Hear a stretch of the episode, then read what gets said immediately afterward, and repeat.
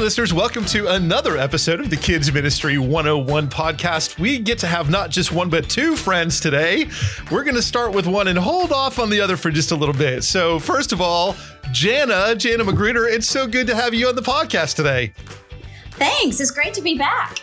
It seems like it's been a while since we've been on together. We need to have you on for a whole episode so that we can just connect and get you reconnected with the listeners. But we have done this before many, many times together, and uh, and so you you know one of the things that I like to do is give the listeners a chance to learn little things about us. And so, as we get ready to talk today with our special guest, uh, I wanted to start by by you know I'm a I'm a child of television. And so no, yes, I don't know how much TV you watched as a kid. Did you watch a lot of TV? In certain eras, yes. I'm not sure how much overlap we did in those eras, but yes. I know we're we're not that far apart in age, but you we're do often that. remind me that I am older than you enough that sometimes we don't have the same references. But you certainly you remember like you know waking up on Saturday morning for cartoons, bowl of cereal yeah. on Saturday morning, that kind of thing. Did mm-hmm. you? But but during the rest of the week, like the only place to watch TV as a kid was like PBS, right? It was like channel right. 13. That was it. Yep. So what what were some of your favorite shows that you might have watched as a kid? Were you like a Sesame Street watcher or did you not like that? I had I have some very early memories of Sesame Street. I even had a Big Bird stuffed animal and it was a stuffed animal where you could kind of put your hand in the back of his neck and move oh, and move like, like a puppet. So it was okay. kind of like a stuffed animal puppet. And I loved him. And my mom kept it forever in our attic. I think he finally disintegrated, his feather material disintegrated. But I loved Big Bird. So he was my favorite. Nice. And then I know that you were, you probably, I think, were a fan of the Muppet Show. Oh my goodness. Yes. Yes, yes, yes. yes. Miss Piggy all the way. Miss She was hilarious. I love Kermit. There was something about Fozzie Bear that I just thought was hilarious too. I don't know. I could see that. Yeah, Muppets. Muppets. Maybe good. some inspiration. Maybe a little bit. Ah, hey, you guys. Yeah, a little bit, right? That's crazy. I know that uh, Melita Thomas is, uh, who works with us, is a huge uh, Muppet fan. So there's if you ever need like you're uh, need to make conversation with her, anybody who's listening, you run into Melita, just ask her anything about the Muppets, she and it will go Muppet. on and on and on. she does. I think literally speaks Muppet. Yeah. So Miss Piggy was one of your favorites. Yes. And the cool now, thing about both of those shows is that they have had some staying power, and so my kiddos you know, grew up with, you know, especially my oldest had Tickle Me El- Elmo. So that was a Sesame Street character. Yes. And then certainly the Muppets have made a few rounds of comebacks. And so they all have, you know, their household names, Miss Piggy and Kermit. Um, so I love that about PBS that they've, they've been able to keep their shows going. Totally. I'm sure like I remember the count. It's how it's how we learned to count. You know, the yep. all the like the letter of the day and all those kind of things were hilarious yep. on Sesame Street. I loved all of that stuff. Now I was definitely pre Elmo. My kids like were the more Elmo generation. No, right. no, no. no, Elmo was a late addition. But all of those shows, like I used to watch, and you probably are way too young for this, but listeners, maybe one of you can relate I remember watching Captain Kangaroo. Did you ever watch Captain Kangaroo? Do you know the show even? Oh, I've heard of it for sure, but I don't. I don't think I ever watched it. I don't think it was. When did what? What years was that on? Uh, probably would have been the early seventies. Yeah. Yeah. So you. I wasn't you, born yet. You may not have been born yet. Yeah. so, but they had like Mr. Green Jeans, all kinds of things, and then of course one of the best of all time was Mr. Rogers. Mr. Oh, Rogers' yes. Neighborhood, right? He For sure. Put on his Mr. shoes Rogers. and the sweater and sing the yep. little song, feed the, the, fish. Trolley. I mm-hmm. love the trolley. The trolley was mm-hmm. great. And I felt like these people were my friends. Yes. You know, watching them on TV. So I was an only child, and so television was my friend. And so I was mm-hmm. friends with all these TV characters by proxy, which is awesome. But our guest today actually is a friend of the real Mr. Rogers, which is pretty cool. Wow. And I, think we need to hear a little bit about that. We need to hear about this. Yes. So our guest today, listeners, is Dr. Mary Manz Simon. And so, Dr. Mary, I want to, she, let me just tell you who she is, and then we'll l- listen to her story. So, she's an educator, a consultant, a media personality. She's an award winning author, uh, and she embodies thought leadership in the children and family space and has for more than 40 years. Um, she's got more than 3 million books that she's sold in English in addition to publishing in like 11 foreign languages. I can't even imagine how cool that would be. Um, so she has uh, written uh, for entities like Crayola, Walden Media, Sony Home Entertainment. She hosted a program called Front Porch Parenting for nearly 15 years, and that aired on a whole bunch of broadcast outlets. And so Dr. Mary Manz Simon is with us today. So, Dr. Mary, welcome to the Kids Ministry 101 podcast. Oh, thank you. It's so good to be with you, Chuck. We tried to record about a week ago and we had some technical problems. So we've had to come back. Listeners, you would never know that if I didn't tell you. So I'm being very transparent. but we're excited to be together today because the technology's working and we can see and hear one another. So it's great to see and hear you. It's wonderful. I'm a tech klutz. So it's great. We have experts on hand.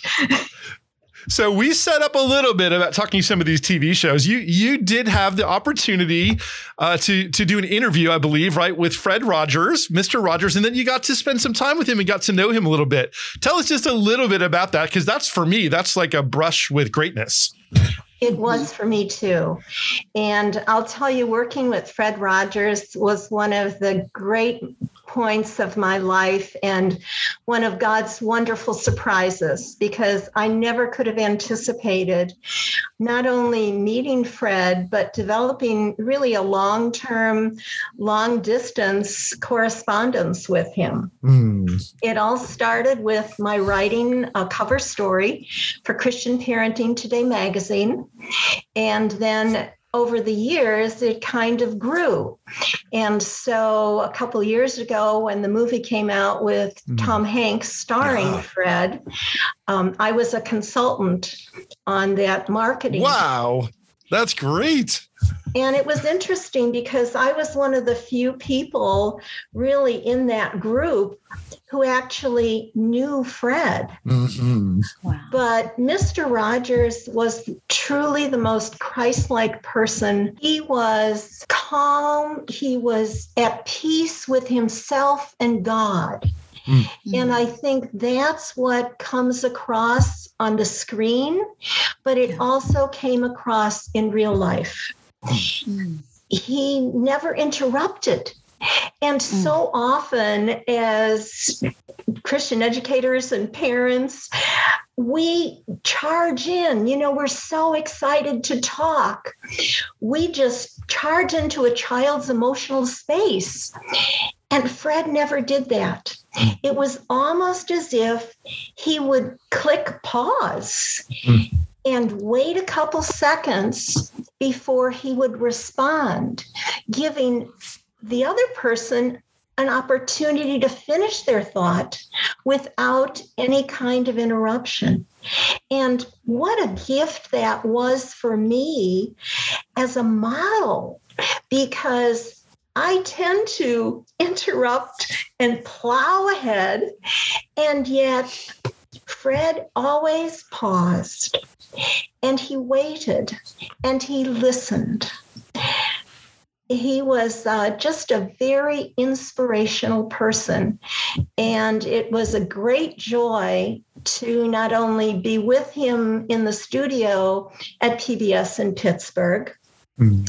and see you know, the set come to life, to watch him tape shows, but also to develop this long term by letter. I have a whole stack of letters from Fred in which he asked about our children and how they were doing, and they he knew their names. Mm-hmm. Um, it was just an incredible relationship and one of God's great gifts to me. Well, what a fun part of your story that you can share some of his story with us. That is so wonderful. Now, you you also have a wonderful story and ministry of your own and your own way of relating to children and to parents of young children in particular. One of your books that we want to use as a little bit of a jumping off point today is called First Feelings, and it's 12 stories for toddlers. And so I want to hear a little bit about that book. And then, Jen, I want to welcome you into the conversation too. Specifically, we want to talk today about something that we often see as, as ministry leaders in young ones who come, and that is separation anxiety. And so it's something that uh, if we're not prepared, we don't necessarily know how to react in that moment, how to help a child through uh, that, those times of anxiety, how to help parents through those times of anxiety. So tell us a bit about first feelings, and then let's talk about uh, some practical things that we might do to help uh, cope through the process of anxiety in young ones. Absolutely. And thank you for the opportunity, Chuck. First Feelings actually was preceded by the book First Virtues. Mm. and we had such a wonderful response to First Virtues that First Feelings followed. And these books were both done with the help of MOPS groups in different mm-hmm. cities. First Feelings happened because I listed all kinds of different emotions for some of the St. Louis area MOPS groups, mothers of preschoolers. And they prioritized what feelings their child dealt with on a regular basis. And I have to be honest and tell you that their list was different than my list as okay. early childhood educator. I never expected what they would have at the top of the list, but I should have because mom said the emotion their child dealt with the most often and on an everyday basis was frustration. Mm. And if you think about it, a young child is frustrated by hmm. so many different things. And so frustration was the first feeling that I wrote about in First Feelings. Mm. And that was just one of the 12 that is in First Feelings. But it's a very practical book because what it does is identify the feeling and then has examples of how a child sees that feeling in their life and what they can do about it. So it's such a fun read for early childhood educators who are trying to help little ones, you know, work through the, those feelings. Um, we we sometimes need help working through these feelings too. Absolutely. Well, okay, so we're going to talk about separation anxiety, which is something that our preschool ministers that are listening and our children's ministers that are listening are very familiar with because mm-hmm. one of those places that that inevitably shows up is at drop off time at Sunday school or church. So tell us about some of those feelings. What is a child experiencing? And then help us understand how we can help parents uh, navigate those things, especially in the context of church. We really have to go back a little bit and understand the context for separation anxiety because it's a very natural part of human development. It really starts about seven or eight months. And that's when object permanence, that's the the real name of what the underlying mm. issue is here. Object permanence is something that a child meets. And that's when all of a sudden you're in the church nursery and a child realizes his mom's going to drop him off. And you deal with that separation anxiety. This issue really peaks about the age of 18 months. But the thing is, separation anxiety occurs again and again and again. For me, the most frustrating part, and I had three children in three and a half years, so it seemed like I was always dealing with it. Mm-hmm. Um, but the most frustrating part was I would think that we had solved this issue and I could drop them off at Sunday school and we wouldn't have any tears. And all of a sudden it came back again. So it's something that you continually deal with.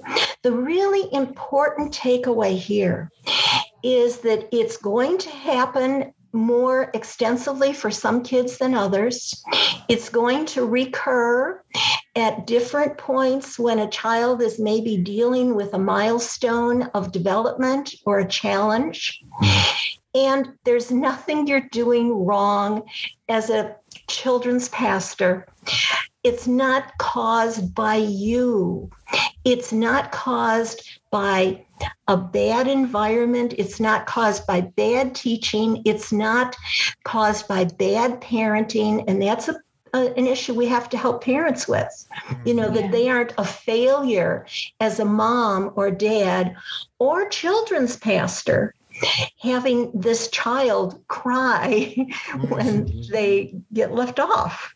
Well, so you mentioned crying. What what are some of the other symptoms that we may notice that because it may not always rep, uh, manifest itself as a as an outburst of tears or a meltdown, right? There are other ways that this may look on different children. That's exactly right, Chuck. Um, we might not see it at church, but they might have trouble sleeping. They might be fussy. They might be cranky. They might be clingy. All these things are very normal and natural um, expressions of that separation anxiety, which is underneath. But as we help the child cope with this issue, and we all want the child to have a good goodbye, we really need to stay take a step back and realize that coping really starts with the parent. Because and there's a really important role for those in ministry we have a tremendous opportunity here to be in partnership with a family so that we are not just helping the child cope with an issue, we are helping a family deal effectively with a point of child development. And how important is that role? I mean, we really can play a part in having the family have a positive adjustment to the church environment through their child. So that's that's just a really important takeaway for our listeners. I agree. And as a mom who has dealt with, you know, preschoolers being um, upset about drop off or nervous about drop off, there is a lot of shame there. So I'm glad that you brought that up because parents, you know, think that it must reflect their own parenting. And then, you know, that puts the children's minister in an awkward position and things like that. So I'm so glad that you addressed that. My next question is about how have uh, you seen or heard uh, this getting any worse after COVID? Uh, so some of the hmm. feedback that we've gotten from churches that we uh, have the privilege of serving is that this has had an uptick uh, since you know maybe preschoolers have had some time away uh, where they aren't in the habit of going to church every week or maybe they have maybe this is the first time that they are yeah. re-entering or entering for the first time and maybe without masks and things like that um, we just keep hearing stories about how there's been a little bit of struggle with helping parents navigate that. Tell us about some things that maybe um, children's ministers could do. And actually, Jana, you wrote a wonderful article about this issue and it was so developmental and it really reflected the needs of the of the young child in dealing with this. Because if you think about it a three a child who's three year old right now he's um, just coming into a preschool ministry maybe for the first time he has never been in play groups. He has never gone to another child's house to play. He doesn't even know his own cousins because of the mm. pandemic. He's really been removed from society. Mm. And this is an issue that children's ministers are going to be dealing with I think not just right now, but coming up, because yeah. we are going to have to help parents and kids work through this in a much longer time range than yeah. we have in previous years. One of our daughters is um, a caregiver for MOPS one day a week, and she loves taking care of her babies. Hold on. Is that still called? I'm sorry. Is that still called Moppets? The preschoolers that okay i just wanted to draw that connection to our previous conversation about muppets. Did you know Chuck, muppets that the, mops the and actual muppets. preschool exactly. Did you know though because you aren't you were never a mop because you're I was not, not a mother mop. of preschooler. Um, but i was and when when you take your children to be cared for while you go to the mops meetings that is called moppets Nice. So the preschoolers I was more of a moppets. I was more of a broom, a broom guy. You know. Sorry, go ahead. Okay, we totally interrupted our guest. I just like to yes, sweep that daughter. under the rug, though. Uh, okay. well, our daughter, Christy, um, loves taking care of her, and she has three boys, and she loves especially taking care of the little guys because she feels really comfortable with those little guys. But it took until April of the year, and MOP starts in September and it goes through the school year. It took until April until all her little ones were able to successfully separate from the mom who was dropping them off. And that's the kind of thing that children's pastors are going to be dealing with, not just with the three year olds, but also with the, the ones who are a little bit older, because there are developmental tasks in terms of separation, in terms of how to cooperate with other kids, how to communicate with peers. These these whole generations of kids have not dealt with any of these mm-hmm. issues.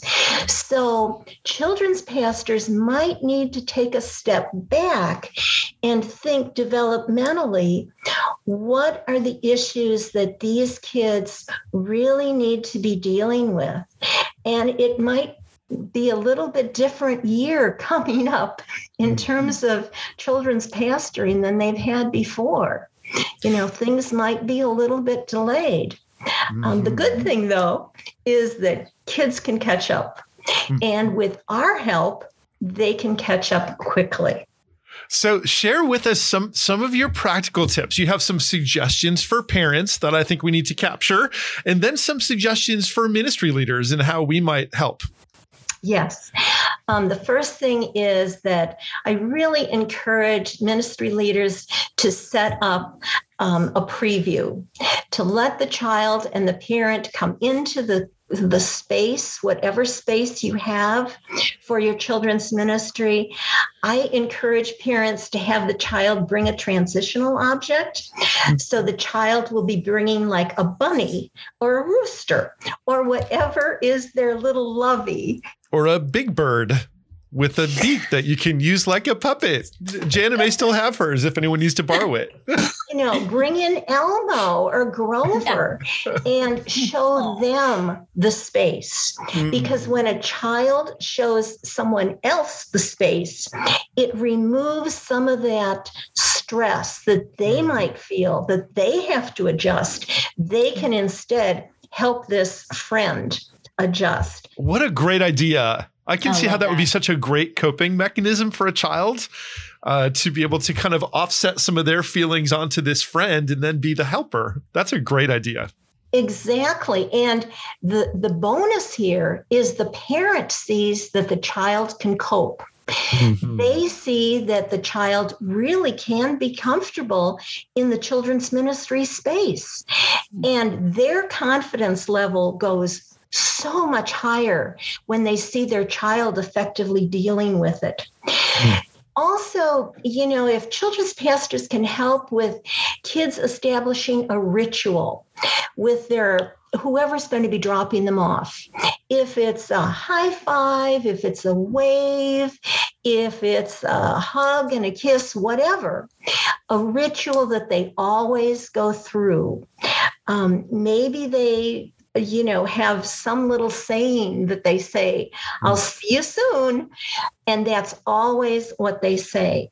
But a ritual, kids get great security from a ritual, from a routine. Mm-hmm. So, you know, encourage that. Um, the best idea, though, for for parents is to have the child walk into that first day holding the hand of a friend who is also coming into the class. And that's where those in children's ministry really play a role because the kids coming in might not know anyone in the class. And when you're three years old and you just see this sea of unfamiliar faces, wow, that alone can be really scary. So if you set up an open door ministry time for maybe two hours where families can kind of come and go as they wish. Kind of an open house before school ever starts or before your children's ministry opens in the fall. Mm-hmm. That can help families in yeah. so many different ways because it's not just the kids who are getting to know each other, it's the parents. Mm-hmm. And parent networks today, with all the social media connections that parents, especially moms, make, those networks are prime. Mm-hmm. Those are so important for helping parents deal with some of these issues their kids are dealing with. Parents also have to be real aware, though, of their own body language. A very important fact to remember is that children read emotions before they read books. And just tell yourself that, even as a children's pastor. Look at your own body language. Are you welcoming this family? Or does it seem like I'd really rather not be here? Mm-hmm. I mean, you are serving in this welcoming role. You are the front face of your congregation. And this is absolutely critical that you are communicating this welcome, not just with your words and your smile, but with your whole body. As kids pastors, we are into this. We are into full service for for Jesus Christ and bringing families into the church. Our bodies need to show that. And kids are going to see that and so will their families. And now you recommend that there may be something that we should avoid. You you say avoid that question, how do you feel? Tell us about that. Why is that something that and that may be something that we naturally would just ask a child that maybe not be the best in this situation? That's a good question to ask when a child has emotional literacy. Hmm. The problem is, we ask that question of a child before he can identify what he's feeling. Hmm. So often, ch- you know, we'll suggest to a child, well, do you feel sad or do you feel happy? No, no, no, no, no. you know, let's help a child really develop a vocabulary of feeling words. This is emotional literacy. For example, do you feel bothered, curious, confused, discouraged, disappointed? Proud. Help children as they go through these feelings to attach a word to this feeling so that it's not just happy, sad. It is all these nuances of meaning. So when you have a four or five year old, they can say, I'm hesitant or I'm frustrated and they can match that word to the feeling, then we will be able to help the child cope with that feeling in such a better way. I love that. I think one of the biggest messages that I would want to encourage our listeners with is to not give up because I know that we are fighting for families to come back to church since the pandemic and to uh, be able to thrive because now more than ever, we need to establish those relationships. And I'm so glad you brought up the parents needing one another mm-hmm. because that is another key is we need to build that community and to build around, uh, preschoolers that um, or parents that have preschoolers the same age as as you do i think is is such an advantage and it helps parents not want to stay back at home. They want to keep forging through to come back to church. And that's really what we want and to establish a comfort zone where we can help make those transitions easier is important. And I want our listeners to not give up on that. And I think these tips are so encouraging because they're tangible and it's something that we can do from our seats in the church and it's how we can help parents as well. So I thank you for those practical tips. Sure. Think of your children's ministry as a family sharing Christ. That's really that. what children's ministry comes down to, doesn't it? Mm-hmm. And when you're dealing with issues, developmental issues like separation anxiety, which are going to happen, that's just part of the of the picture here. But you are still a family sharing Christ. And if we can help kids and parents deal with each other and in their family and in the, in the group situation um, as fellow Christians, what a gift we will be giving that family, not just for this coming year or for this one year of a child's life, but these are important elements of character development that the child will take forever. Mm-hmm. Dr. Mary Manz Simon, thank you so much for being with us today. You're you have so much wisdom and you are so eloquent in how you present. It's just a joy for me to listen to you uh, and to soak in all the things that you're sharing. So thank you for sharing with our listeners. We're really pleased to have you today. Thank you, Chuck, and thank you, Jana. Thank you, Dr. Mary. Thanks for being here.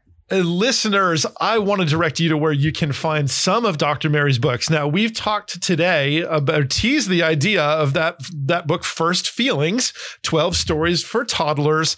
That is a great place to start. These are books that you need to have that you can point parents to to help them understand their children and and this is a children's book that they can read to their children to help their their young ones process these feelings. That book First Feelings and many other titles from Dr. Mary are all available at lifeway.com. If you go to lifeway.com and you just type in in the search bar Dr. Mary Manz Simon and hit the button, you will see First Feelings, as well as some other really cool books. And I know Jana is a big fan of things like The Pumpkin Gospel, in my Easter basket, my first Christmas story, First Virtues is one that Dr. Mary mentioned here on the episode. And so, listeners, go and check that out. Refer these to parents, get them for yourself and for your kids' spaces, and check out all the wealth of material that's out there from Dr. Mary. Listeners, thank you for being with us today. We appreciate you. We want to help you as you seek to make your young ones feel seen and safe and known in your ministry, and as you serve in your context alongside of parents to partner well with them to point kids to Jesus. Thanks for listening. We'll see you back here next time on another episode of the Kids Ministry 101 podcast.